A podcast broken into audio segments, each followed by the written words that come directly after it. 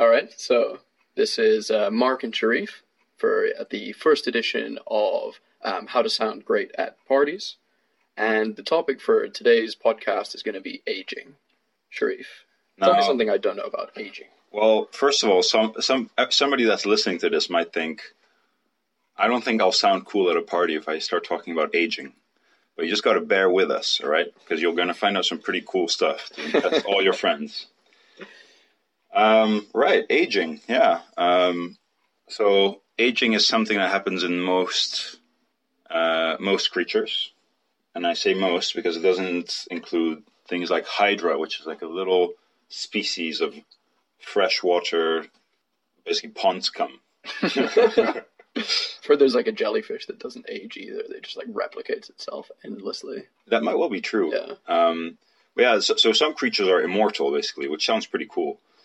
It kind of also depends on what you define as immortal, because strawberry plants, for instance, they produce endless clones and clones of themselves. Mm. So that kind of depends on whether you think that means you're immortal or not. Interesting. What do you think? No, because I think in order to be like properly immortal, you would need to.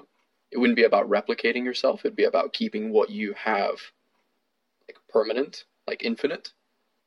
I don't know. In, in a way, if you produce a clone of yourself, then that's keeping what you have. Isn't it creating like a younger version of yourself though? Basically, like starting from scratch from the same material. Which I guess if you keep doing that, you could call yourself immortal. But I have more the idea of like how to remain timeless. It probably depends on whether you're a human or something like a plant, because obviously, For all of our plant listeners out there, Yeah. this is for you. send us what you think on the matter. You know, send us your two cents. So obviously, as humans, we have consciousness, right? Mm. Which we don't know, but I we think that if we make a clone, that that that human won't have the same consciousness, won't have the same memories Mm. as what the original might have. Although then again, we don't know because we've never tried. okay. Plants obviously don't have the same complex uh, brains as us, and I don't mean to be plantist here. but you know, we, we don't know whether for for a plant that would be being immortal or not. Mm. But anyway, we're talking about aging, not immortality. Um, so aging uh, in humans is what we're gonna kind of mainly keep us here. uh, is is usually it's been it, there's a number of mechanisms that we know lead to aging, and we're fairly certain that includes uh, basically damage to your DNA, right? Which is basically the building blocks um, that are inside our cells, and they lead to proteins being made from them, and that's basically how we live. Uh, to grossly simplify it. Now, many things affect how fast we age or how slow we age. What do you think, Mark? What, what kind of things would, would im- influence aging? well, anything that would affect. That's the thing, though. I wouldn't have thought, just like based on my extremely extensive like medical knowledge, that DNA is something that could be affected or damaged. Like you would think that, you know, you have your chromosomes, you have your DNA. That's what it is in all of the cells of your body, and like that's relatively permanent. Is it the- actual DNA that changes? Yeah, so DNA changes with with time um, through a number of mechanisms. Hmm. Uh, we don't know fully how, but some ways that it changes is just generally wear and tear, and uh, everything in the body wears and tears, including DNA. And some of the ways that that happens is, for instance, when you replicate a cell. So we're constantly replicating our cells. Some cells replicate and have to replicate much faster than others. For example, the lining of our stomachs gets renewed completely every three to four days. So every single cell in that lining is a different cell from three to four days ago. Mhm. And that has to happen because so much digestive stuff moves through there that it just gets damaged Mhm. and you just have to keep renewing it. Now, replicating a cell causes mutations. Just that's, that's just how DNA works. It causes mutations, and mutations can be good or bad. You know, uh, mutations uh, can lead to cancer with, with time. You usually need multiple mutations, but mutations can also lead to uh, interesting things. Um, and I'm not talking X Men kind of mutations here, although you never know. what a shame. yeah.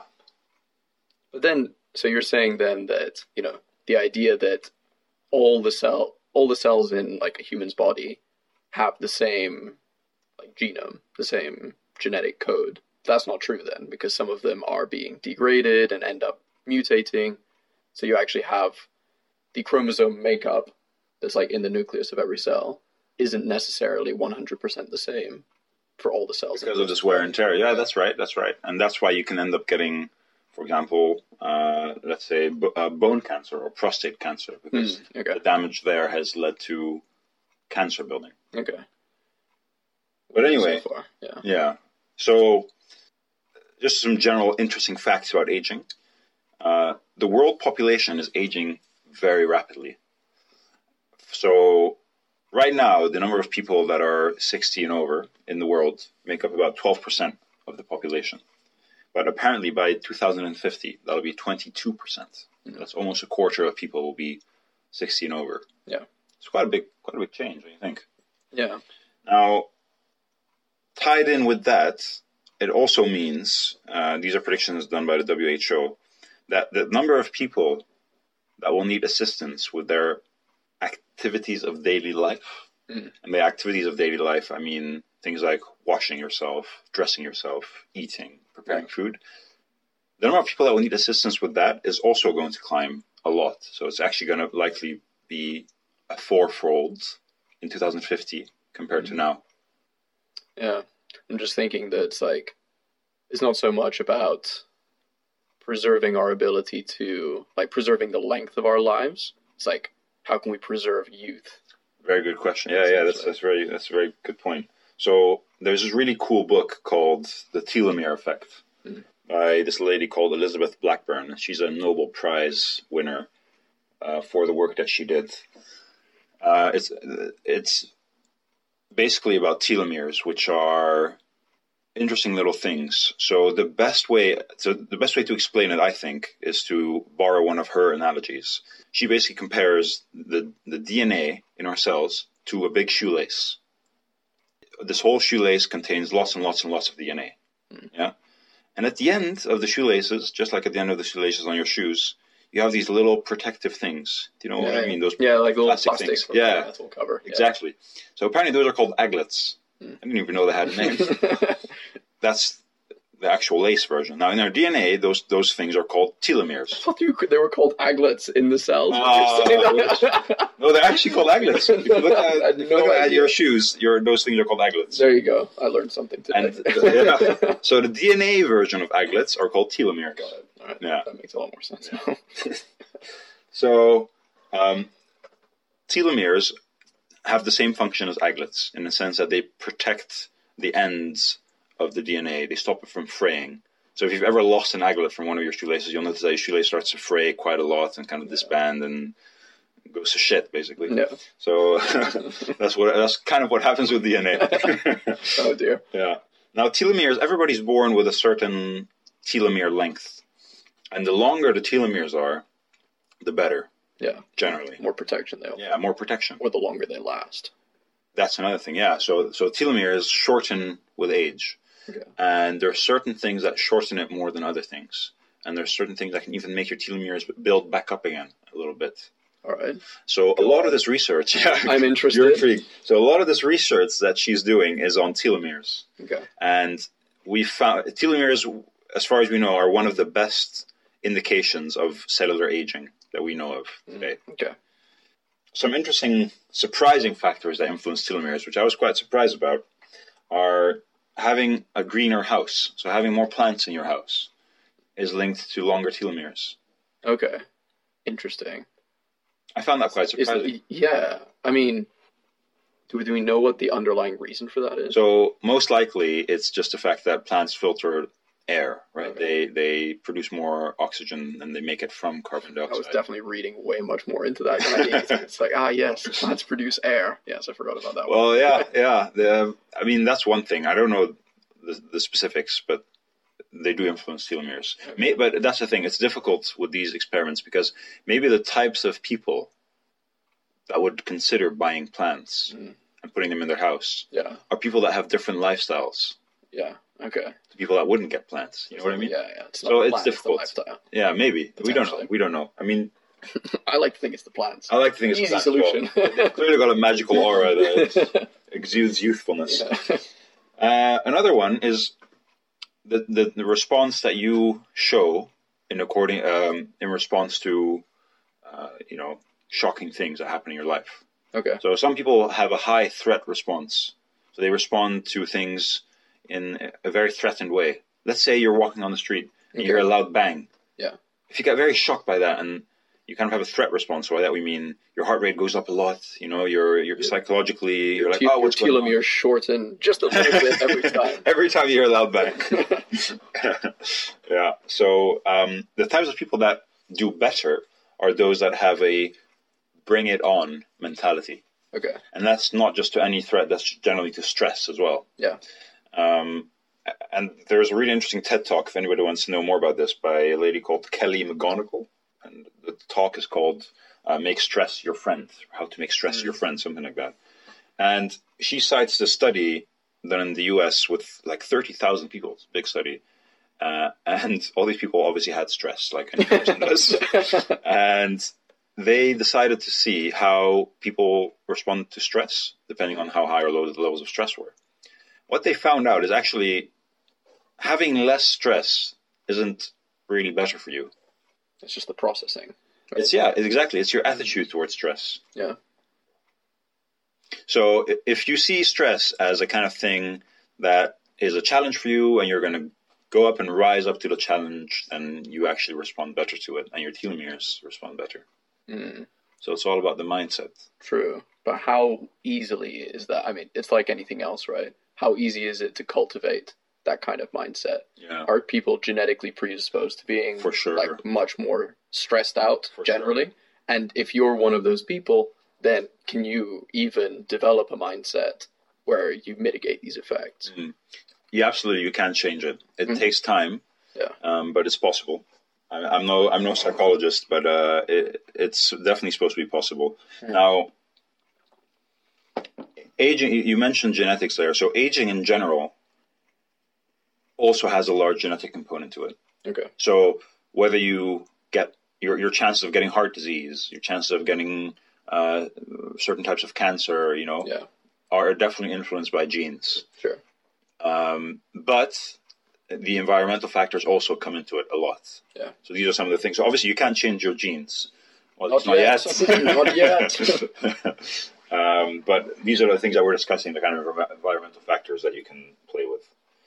Uh, so another one, which actually I thought was pretty cool, is your attitude towards aging itself Okay. influences how you age. That's so meta. Yeah. How do the telomeres know? They're self-aware. They'll take over the world. Um, so there's a really cool quote, which is, um, "Aging is like mind over matter. If you don't mind, it doesn't matter." Hmm. That was pretty cool. Yeah, that makes sense. You're gonna get a tattoo of that, Mark. yeah, Chinese characters for that on my shoulder. Anyway, these are the kind of things that can make you sound cool at a party, right? I guess. I mean, it depends on the kind of party that you go to. I know the thing about. I mean, I'm so sad. I've already forgotten. What's the name of the telomeres for your shoelaces? Aglets. Aglets. if there's anything I'm going to take away from this session, it's the aglets. Yeah. I don't know. I feel like I feel like my friends would be interested in kind of hearing about these things at parties, but yeah. maybe that just means that my friends are dweebs, No. and you're no. one of them. No, definitely. I'm just thinking, like, you know, I guess maybe this is something we can talk about next time, but like, how then to develop this kind of mental Mm. attitude Yeah. that helps you process stress, helps you deal with Yeah. the stress of aging Yeah. better in a way that actually keeps your telomeres nice and turgid. Don't ask me too much about that now because I I'd have to definitely do a bit of research before I can answer that one. But uh, anyway, moving swiftly on. Um, so another one that influences how fast you age is uh, hot dogs. Go on. So uh, This is uh, and I don't mean eat more hot dogs. I mean eat less hot dogs. Because hot dogs are. I really saw that going another way. I'm really sad. Um, yeah, you were getting excited. Saliva started to drool Yes. hot dogs are the solution. No, so obviously, hot dogs are an example of processed foods, Mm, okay. uh, specifically processed meats, and processed meats are a nightmare for telomeres. Mm. Uh, obviously, other things are, I guess, things like hamburgers, uh, forms of minced meat, you know, that kind of stuff. Yeah. So the more natural it is, the better. Uh, that links in nicely to food. So generally, with food, the less processed something is, Yeah. the better it is for you. So, so we think of something that's very highly processed, Oh, like minced meat is a Yeah. perfect example Yeah. of that. Yeah. or like cornflakes. Cornflake. I mean, some of them can be very healthy, actually. Yeah. Um, but generally, they're quite highly processed foods that are very high in sugar. So the less processed, the better. Um, and then there's something else about foods. So generally, the kind of foods that are better for your aging, for your Mm. telomeres, are foods that don't raise your blood sugar very fast. Mm. So they're like slow releasers Mm. of sugar. And uh, the scientific term for that is glycemic index, GI. Mm. So you want foods with a low GI, which means they don't raise your sugar as fast. Okay. So examples of that are things like uh, whole wheat bread, you know, Okay. or whole wheat pasta. Mm. Things like seeds, nuts, uh, bran, anything that's kind of whole grain, you know. And the opposite of that is white bread, for instance, will raise your blood sugar much faster than brown bread will do. Okay. So that's not a good not a good one to go for. Yeah. Sweets are obviously a prime example. Anything like candy Do- has a very high GI. Do we know how, like, for example, something like food actually affects the telomeres, though? Is it a case that these things produce, let's say, a chemical or a substance that, like, physically erodes Mm. the telomeres, or does it work in a more indirect way? Right. As far as I know, so just generally raising your blood sugar fast Yeah. is what these foods do, Yeah. and your body just hates that. Uh, long term, that leads to uh, things like diabetes. Yeah. If you frequently eat foods that cause a high spike in your blood sugars. Um, I definitely need to be careful. um, that's right. You can't you can't see any. Uh, you, you look pretty healthy to me, Mark. it's true. I have such a sweet tooth. I definitely need to keep that, like, rein that in. um, and also things that are high in fiber. So an example, very good example here is fruits. So fruits generally have quite a high GI, so they Mhm. raise your blood sugars quite fast. But they are also high in fiber, which fiber basically slow, kind of acts also kind of slow down a little bit how fast the sugar is released. Okay. So that's why fruits themselves, if you eat fruits as they are, they're pretty good for you. But if you eat, if you drink fruit juices, they basically have all the fiber stripped of them. Got it. So they raise your blood sugar really fast. So OJ maybe isn't the best, Mhm. whereas an orange is much will be much better for you. Yeah. I also wonder, like, you know, when we talk about processed foods, like, what is it about the. Does all processing effectively remove good aspects of food? Like, I think, like, I feel like just processing is such a blanket term. Mm. It covers so many things for so many different types of food. Like, Yeah. is, like, processed fruit, which would be a fruit juice, as bad as, like, processed meat? Like, what does the processing process involve so that it actually strips so much of the Mm. goodness away from food? I don't know all the examples, but I guess if you obviously if you process fruit in the sense that you remove fiber, we know that that's the way it, it's bad for you because it raises your blood sugars that fast. Mm. Uh, the thing with meat, actually, I don't know. I think generally processing involves introducing a lot of chemicals Yeah. into into things. Mm. Um, so if you look at a burger, yeah, it might be made of beef. But if you look at It might be. ingredients. You're really fucking lucky. Depends where you live. uh, it's. It, I mean, okay, it is made of meat. Screw you, Mark. Um, but if you look at the ingredients for a burger, it'll also include things like preservatives. yeah, yeah, you know, course. So Yeah. processing generally involves introducing chemicals, which is not good for you. So it's more about like the bad stuff that they put in as opposed to anything they remove, or both, Or both. presumably. Yeah. Yeah. Right. So that's foods for you. Uh, also, generally, foods. The, uh, the the way the reason that certain foods are better for you, especially uh, vegetables, Mhm. and specifically vegetables that have deep, rich hues to them. So Okay. The kind of the richer in color and the darker they are, the better. So something like a blueberry, Yeah. you know, it's quite rich and dark. Yeah. Um, something that will be is very light green, like celery, Mm. might not be as good. It's still good. Um, Okay, interesting. and the reason is because uh, the more deeper colors they have, uh, generally, the better antioxidants they are. Mm. So antioxidants basically combat ox- oxidizing chemicals, and uh, oxidizing chemicals when they are in your in your body, they basically wreak havoc Mm. because they just damage your DNA. Mm. And antioxidants act act to kind of take those out of your system. Okay. Yeah. No, I'd always heard about antioxidants being good for you, but I never understood exactly why. Yeah. But then it all comes down back to the telomeres then. Yeah. To preserve. Oh them. yeah. Well, I mean, telomeres aren't the only thing, but telomeres have been shown to reduce faster when you have more oxidizing Mm. kind of chemicals in you. Interesting. Before we continue, anything that you are wondering about that might affect your aging? No, because I was wondering, like, I guess it comes down to two things. It's just like the lifestyle and the mentality, right? So we've talked a little bit about the mentality. I think that's like a separate thing that we can Mm. talk about another time. Yeah. But I don't know. I feel like in today's today's society, which is so like fast moving in every sense of the word, means that we eat a lot more processed food and all that sort of thing. Like that's obviously well, not obviously, but very likely to contribute to our aging in a negative way. What other aspects of like lifestyle, like sleep or anything else, or exercise, Actually, what do yeah. those things? How do Sure. they affect Yeah. the process? So these also affect telomeres. Uh, so first off, you mentioned sleep.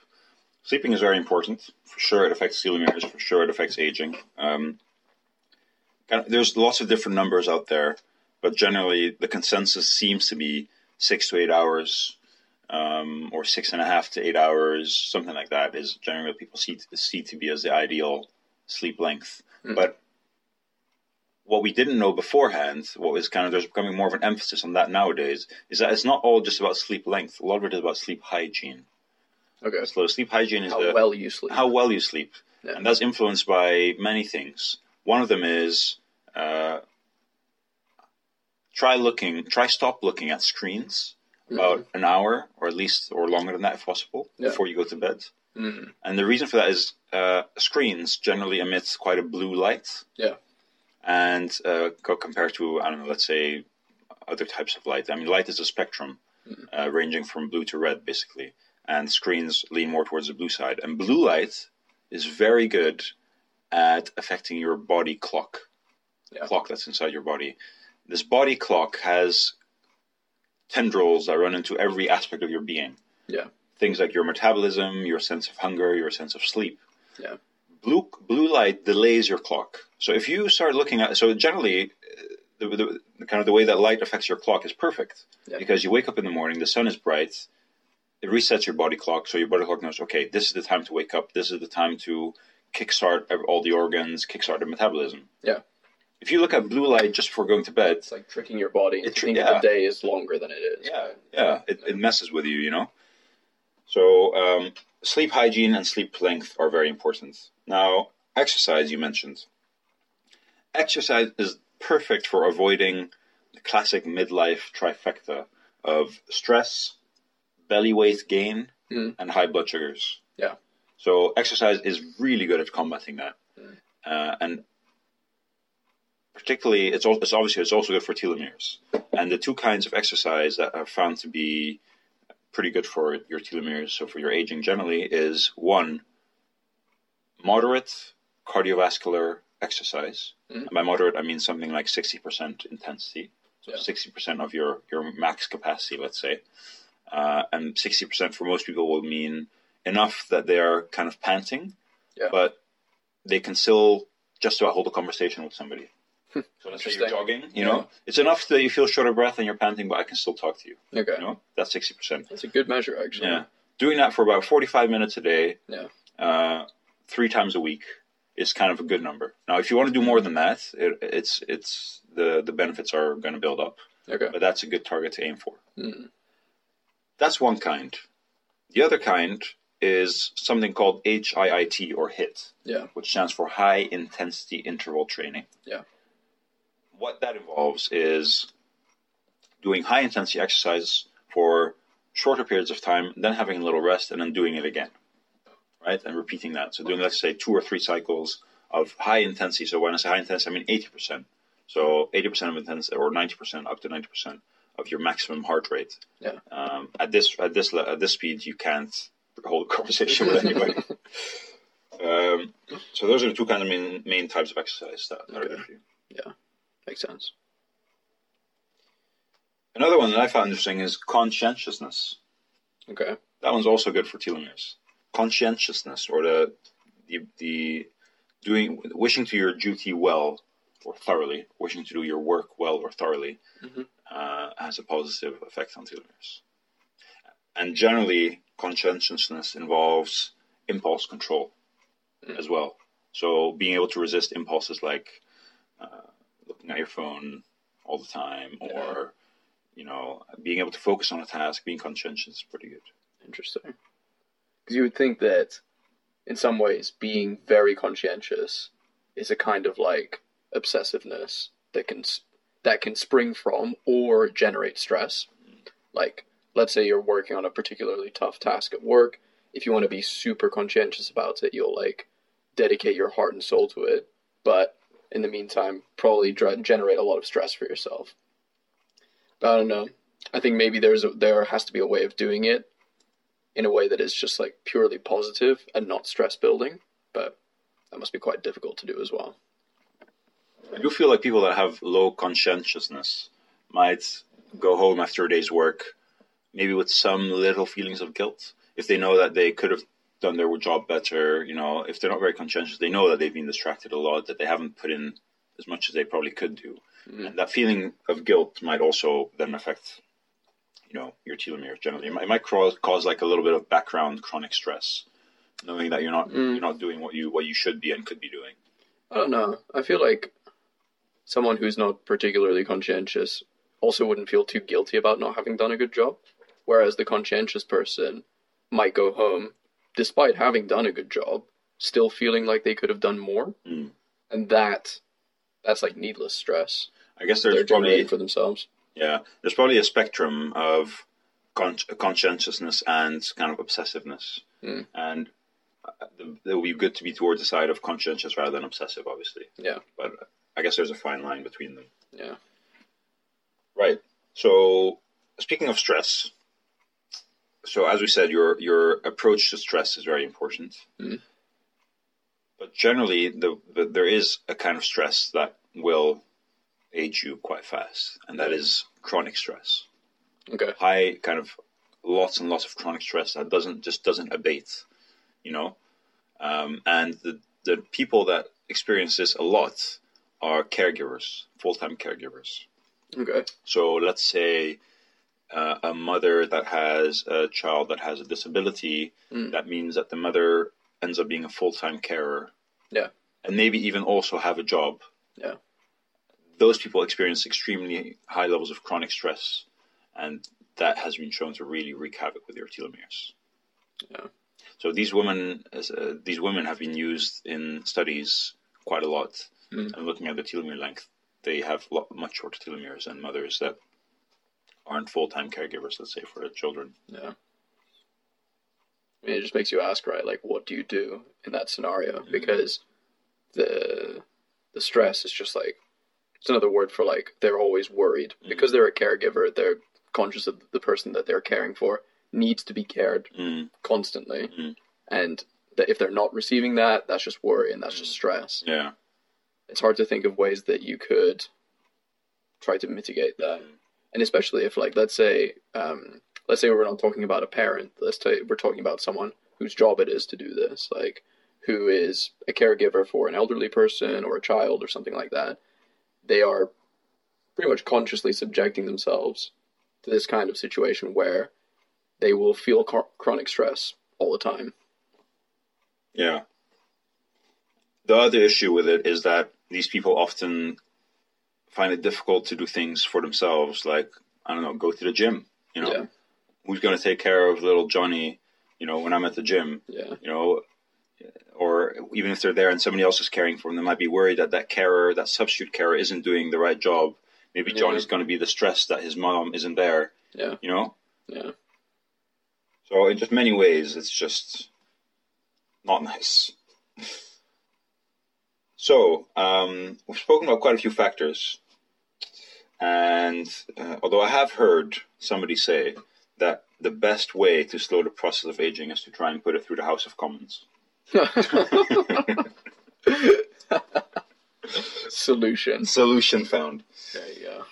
Uh, so another one, which I found interesting, is something called social cohesion. Okay. So neighborhoods think I, that know, are. I think I know what you're getting at. Yeah. Go on. What do you What do you reckon? Well, it's like people who live in a who have like a living scenario where they feel a stronger sense of belonging, of community, and that sort of thing, will like they age. Well, they don't suffer from the negative consequences of aging as acutely as someone who is like very alienated or atomized in the wor- the way that they live. Yeah. Yeah, exactly. So if you live in a neighborhood where you and your neighbors know each other, kind of can trust each other, Yeah. that has a good impact on your on your telomeres. And this is true no matter what income group you belong to. Sure. So even if you're uh, some rich dude living in an area where all the houses are amazing, but you don't know your neighbors, Yeah. that is not going to be good for you. You're you know? age You're going to 100 miles you, an hour. age, homie.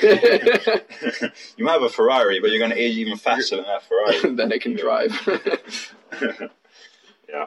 Um, yeah, so those are some interesting ones uh, that I found. Now, you also mentioned life can go quite fast in, in our society, which is true, and there's so many distractions. Yeah. But something that's also really good for maintaining your telomeres is being able to focus on the task at hand. Yeah. That's also really good. So, not being distracted by other things and just being able to do one thing at a time is pretty good. I know. It's one of the hardest things to do as well. Mm-hmm. Like, particularly at work, it's just you feel that by multitasking, you're achieving so much more. But I can, I've been like, I can see myself when I will start to do start a task, and I see an opportunity to move to another one. Mm.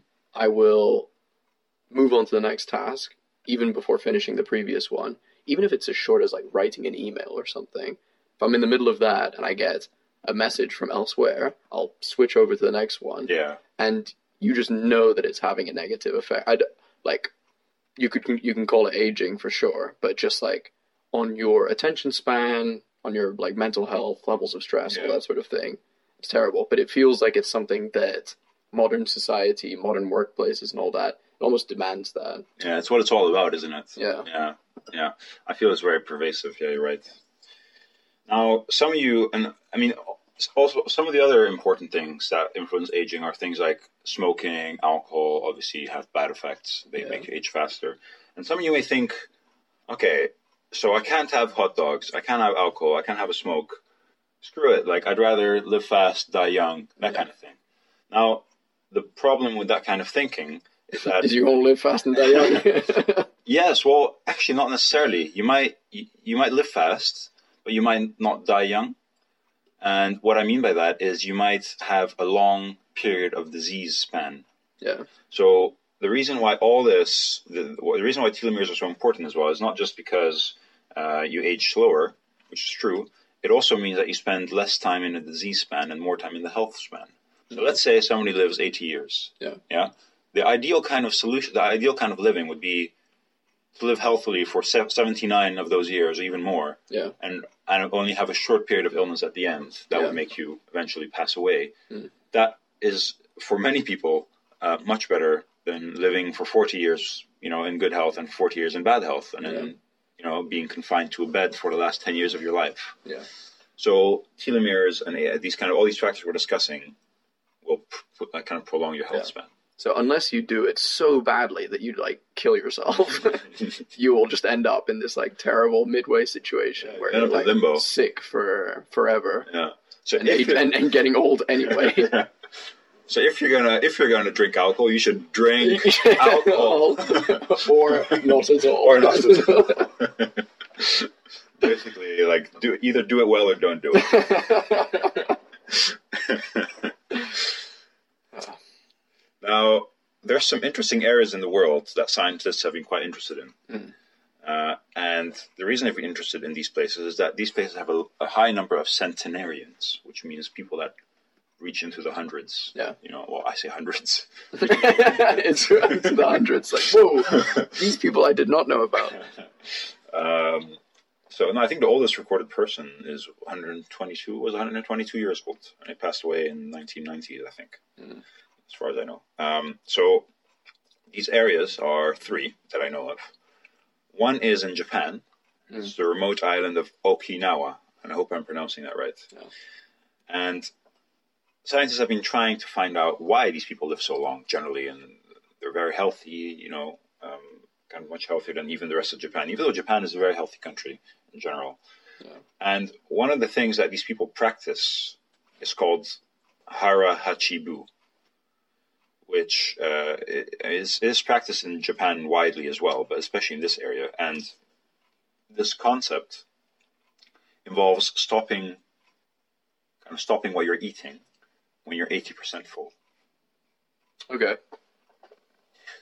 So I don't know about you, but if I have like a full plate of food and I kind of eat the whole plate, I might feel okay when I've just finished, but afterwards I might feel kind of overfull. Have you ever had that? Oh yeah, all the time, and it's something that I've even managed to catch now as I'm going on. So I will almost stop eating occasionally when I'm like when I feel sixty percent full because I know that in twenty minutes time Mm. I'm gonna feel eighty percent full, which is actually the optimal Yeah. stage. So obviously not able to do it all the time. If you put a big ass pizza in front of me, I will probably finish the whole thing and, and and regret it.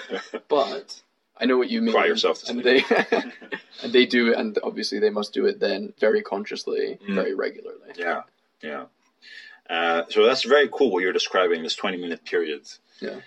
Um, and it can be explained by science. It's the it's the signals that your stomach is sending to your brain, Yeah, right? It takes exactly. twenty minutes to get there. Yeah. Mm. Yeah, so you've got you've got these two hormones. One's called leptin, which is the um, the kind of the, the satiety hormone, Mm. and one's called ghrelin, which is the hunger hormone. And ghrelin is kind of uh, put into your bloodstream from your stomach. Your stomach is what releases it, and what stops it being released is when your stomach gets stretched. Yeah. Now, ghrelin's when your stomach stops getting stretched, or when your stomach gets stretched, obviously when you're eating and Yeah. you know, you're starting to get pretty full, your body will stop secreting ghrelin gradually. But there's already ghrelin in your blood, and it doesn't all get out of your system. Mm. So Yeah, because of these factors, it takes about 20 minutes for you to actually feel how full you really are. Yeah. Yeah. So a good concept is to kind of stop eating when you're no longer hungry, rather than to stop eating when you're full. Yeah. True that. And this, we we think, is a big factor of uh, kind of preserving your health Mm. because eating too much isn't good for you. Yeah. Now, that one's a pretty cool one. Then you get Sardinia. there's a there's a mountain town in Sardinia called Ovodda, Mm. and this one might seem a bit weird, but this mountain town is so secluded that people there are more inbred than the average population. Sure. Um, I can buy that. yeah. So you can buy that, but you wouldn't buy it. no. Admire it from a distance. yeah. Good from far, far from good. no, but actually, it's not far from good because apparently, uh, this kind of inbreeding to a certain extent does lead to. Obviously, it does lead to increased chances of getting certain genetic diseases. But if the genetic diseases aren't there in the first place, then inbreeding wouldn't necessarily contribute to. If, if basically inbreeding just creates, intensifies what you already Mm. have, genetically speaking, if you have a genetic pool that's like kind of free of serious diseases, or on the other hand, has genes that contribute to longer lifespan, Mm. all you're going to be doing is intensifying that Yeah. if you just don't, if you That's don't that's a very good point. Yeah. introduce any change. That's a very good point. Well, then again, if you think about it, DNA isn't perfect and will always have little, little kind of faults. And if you give it enough time, it'll intensify sufficiently to actually manifest as Mm. shit. yeah, uh, makes sense. but so these people have something called G6PD deficiency, um, which you know basically means that they can't eat things like fava beans or blueberries. Um, and if they do, they get these symptoms of kind of shortness of breath and fatigue, and even it can even lead to kidney damage and even death. Okay.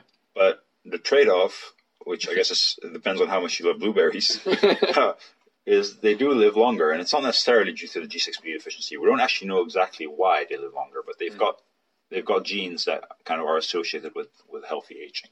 Interesting. Obviously, they keep them within their their circles because of the sort of the inbreeding. Mm. They marry their relatives to a certain extent. So you know, hats off to Ovodda. they cracked And- it. They didn't even know it. and then now we go to America, where there's a place in California called Loma Linda, which I had never heard of before doing a bit of research on this. And they, there's also a very high number of centenarians there. And apparently, this is a very religious community. Mm. And it's thought that the religion has something to do with it because uh, religion, especially in these kind of tight knit communities, can lead to less, kind of a lower degree of stress. Mhm. Having a tight knit community obviously means that you have high social cohesion hmm and you know they go to the church every Sunday, maybe more often than that. Everybody knows each other, and also obviously they don't smoke or drink, so these things are thought to contribute. Interesting. If you had to live in one of these three, Mark, where would you go? I would definitely pick Sardinian. Sardinian Brits I knew living out of town. I mean, just they, they would be so excited to see me. Like, Hey, so- somebody new. Well, then again, they might not want you to follow their perfected gene pool. It's true. I'd be like a plague, genetic plague. Yeah, I don't know which one. I think I probably would choose Japan just because I think Japan is cool. Uh, but then again, uh, Sardinia has great food. I'm gonna try and sell it to you. Right. So, um, from what we've discussed so far, Mark, is there anything that you think you'll change about how you live? I think the one because I'm already like making moves towards like eating better and exercising more. I think the thing that I really need to focus on is um, what we were talking about before about the conscientiousness. So focusing on one task at a Yeah. time. I feel like I've, as a result of like different work habits, that started to spiral in a negative way. And so while everything else is moving in a good direction, I need to make sure that I hold that back and don't let it get too out of control. Mm.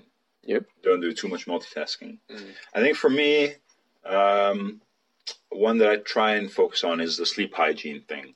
Yeah. I do find myself often looking at a screen Yeah. uh, before I go to bed.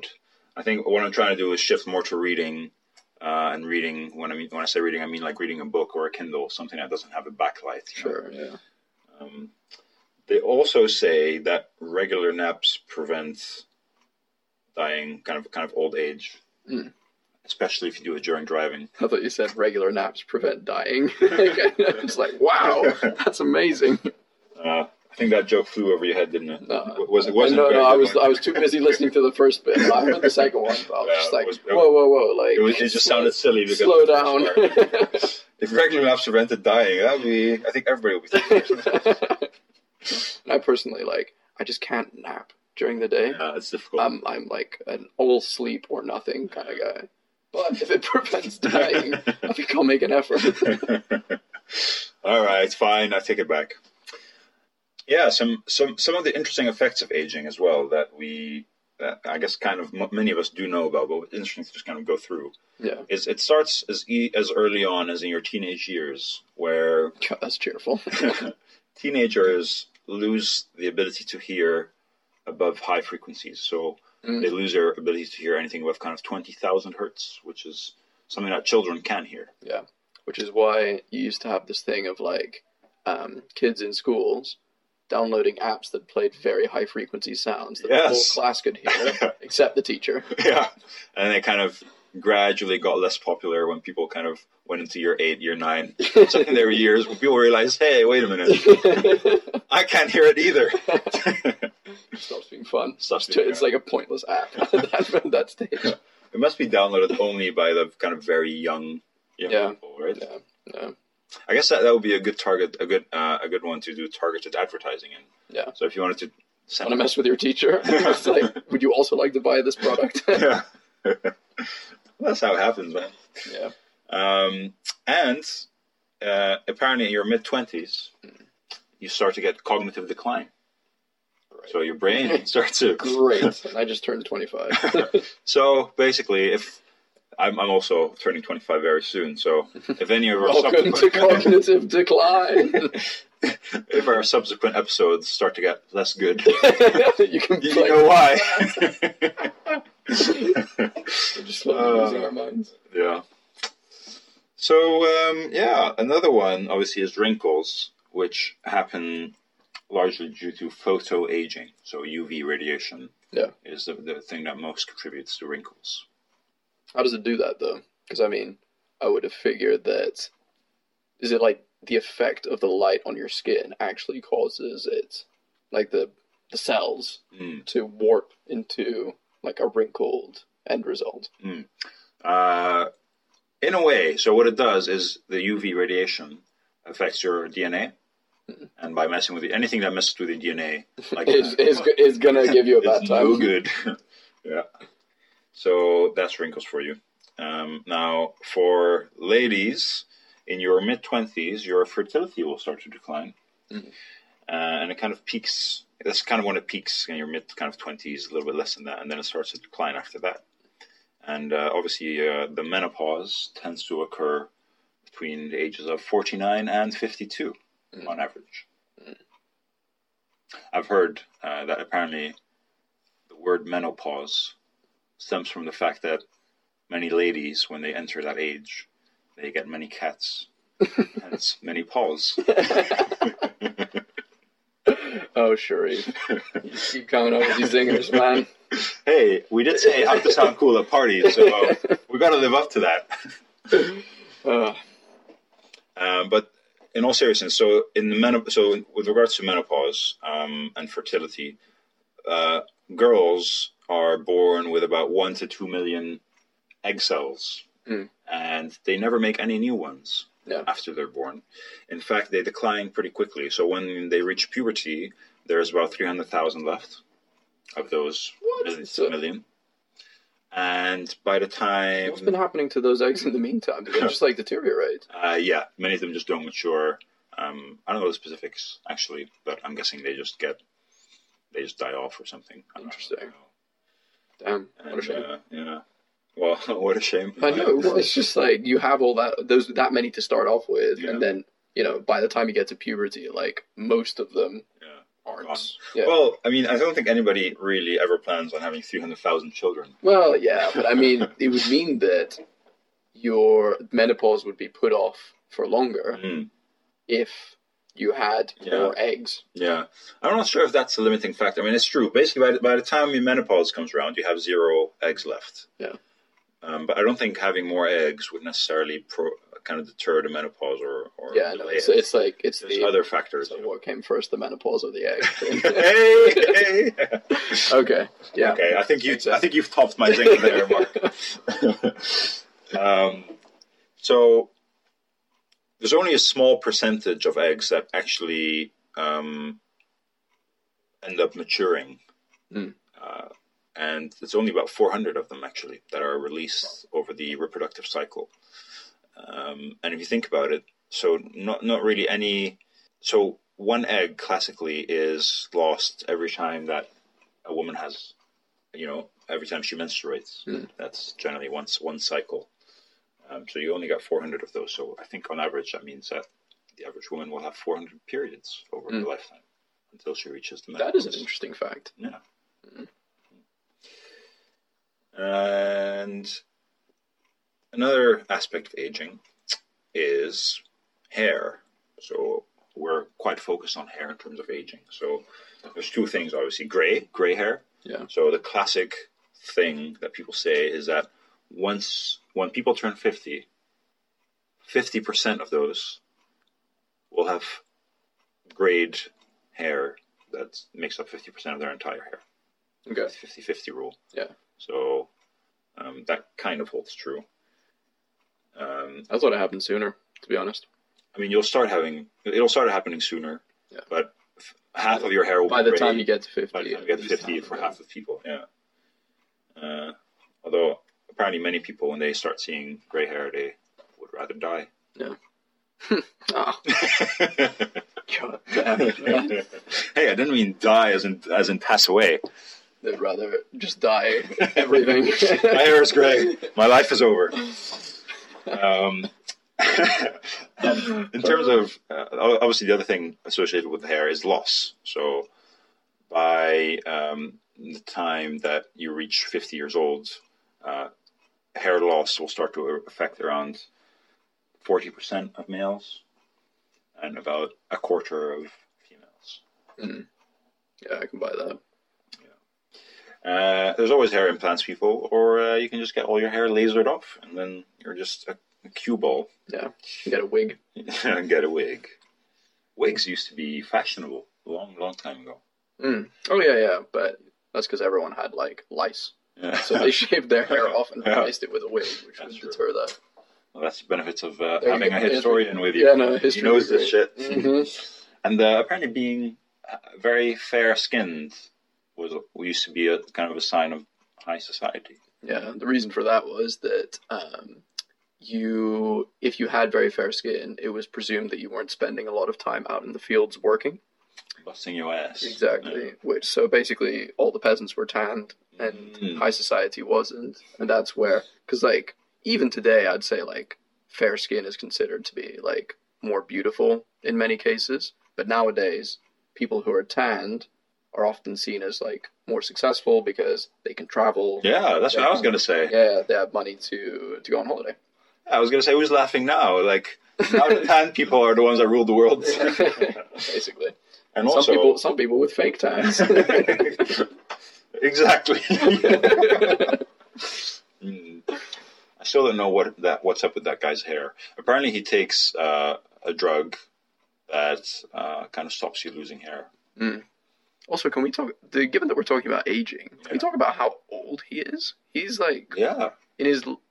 I don't want to. seventy is he? He's he's in his seventies. I don't know if it's like the late end of the seventies or anything like that. He's one of America's, if not the oldest president. Mm. I don't know. I don't know how people. Like, if I was that age, I don't think I could hack being Yeah. a president. Yeah. That'd be a lot of, uh, as you were saying, chronic stress.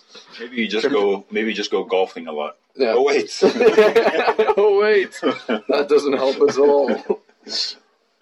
Um, yeah, and speaking of Donald Trump, uh, dementia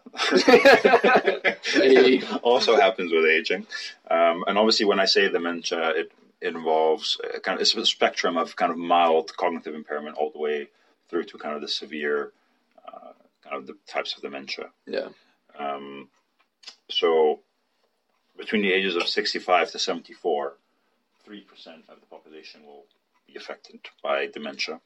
At some point on the spectrum. Yeah. Not like, so not 3% will be affected by severe dementia. No, exactly. We'll be somewhere on the spectrum. Got it. Uh, when the ages of 78 to 84, that number pops up to 19%. Damn. And when you're 85 plus, almost half of all people have a degree of cognitive impairment. That is rough. I guess, yeah, in a way, maybe it's it could be considered normal. Um, the interesting thing is that w- the type of dem- that dementia or cognitive impairment invo- is quite specific in the sense that it involves many kinds of memory loss, except for something called semantic memory. And semantic memory is kind of is basically general knowledge. Yeah. So the kind of memory that they would lose is, the kind of memory that they would keep is they would know that Paris is the capital of France. But they wouldn't remember a trip they took to Paris with their family. Exactly. Yeah. That is Well, tragic. That's called episodic memory. Yeah. Yeah. That's a shame.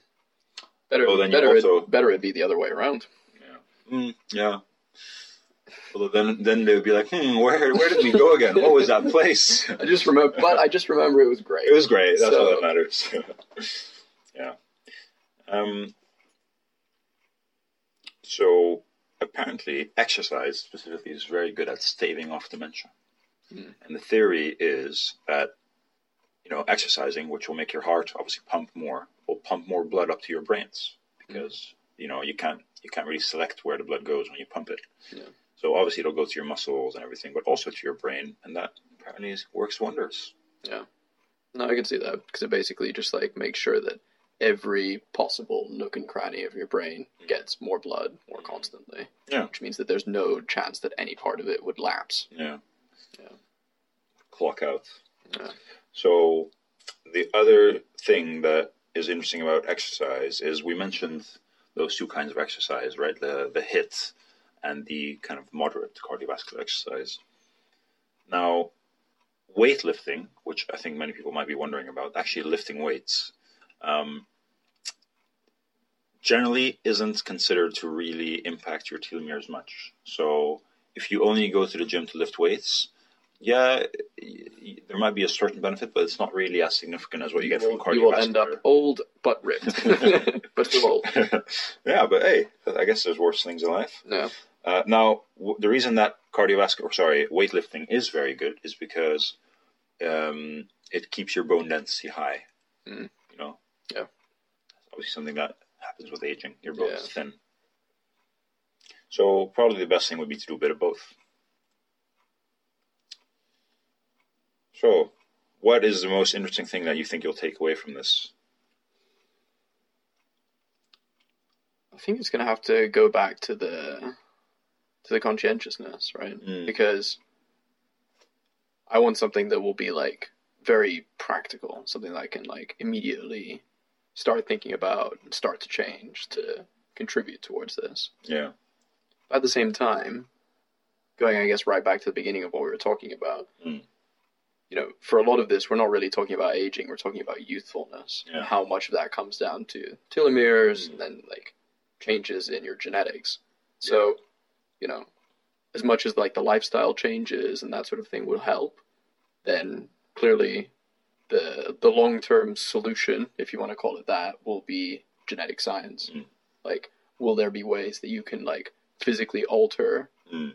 your genes, your telomeres Yeah. through what could be like a surgery or something Yeah. like that, um, that will help keep you youthful in the long run. That's an interesting point. So there is something that okay, it's not surgery, but there's been there's been thinking of uh, influencing your telomeres with injections. So Yeah. telomeres, uh, to kind of understand this, you got to know about something called the Hayflick limit. Now, the Hayflick limit uh, is named after a guy called something Hayflick. Mr. Limit. Mr. Limit. Hayflick was his first name. Hayflick Limit. Pretty cool name. Um, so this guy like did experiments with cells, and he realized that most types of cells in the human body um, age, uh, and they show that by not dividing anymore. So any cell in the body has the, or almost any cell in the body has the ability to divide. Yeah. And after a certain number of replications, the cells get kind of worn out or tired, and that number is around fifty. So fifty is what's called the Hayflick limit. but surely this is like a, a like a very broad average, right? No, so that's so it's average in the sense that most cells have this limit. Right. Okay. Because like the the stomach lining cells definitely don't. Exactly, exactly. So certain cells don't have that limit. Um, why not? Because they have something called telomerase, Mm. right? So what happens as cells divide is their telomeres get shorter with each division Yeah. until they reach this period of senescence where they can no longer divide, and the telomeres are very short. Now, certain cells, like stomach lining cells, hair cells, skin cells, the cells that divide a lot, have telomerase. Telomerase builds rebuilds the telomeres back up. Yeah. Exactly. So people were thinking, huh, there, here's something that maybe the, pharm- the pharmaceutical companies obviously thought maybe this is something that we can make tons and tons of money with. from. so they saw their, their eyes went like dollar signs, you know, Yeah. you see in the cartoons. So, but unfortunately, we don't really understand how telomeres work. So experiments of that must have been a huge frustration to them. so don't go on Google or on Amazon and try and buy tel- telomerase and inject yourself with it because because it will not be telomerase and it will probably be something terrible. even if it is telomerase, it, do- it doesn't really work in that way. yeah. Um, in fact, it can be dangerous because allowing cells to divide without a limit is essentially what happens in cancer. Yeah. So cancer cells are mutated to the extent that they they no longer have a Hayflick limit and they grow uncontrollably, and that's the issue with cancer. Has, any, So- has anyone studied the telomeres of cancerous cells? Um, I'm sure that I'm sure it has been studied. Yeah, because think- maybe maybe there's something to the fact that cells are cancerous because if that means that their telomeres stop reducing, there could be an element of that. I'm not saying give people cancer to stop aging, that's a bit of a contradiction in terms, Yeah. but there could be something from the cancerous cells that could be extracted and then applied in a controlled setting. So, in a way, we have that. So we have stem cells, and the stem cells also don't have a limit to how, how often they can divide. Okay. Um, but yeah, I, I think it's definitely a promising area. Do you have anything else to add? Leave it at that. I think I'm all chatted out at this point. Cool. That was good. Uh, let's see what, um, Let's see what the next session brings. what the next session brings. Yeah, we're open to ideas. Nice. Mark and Sharif out. see you later.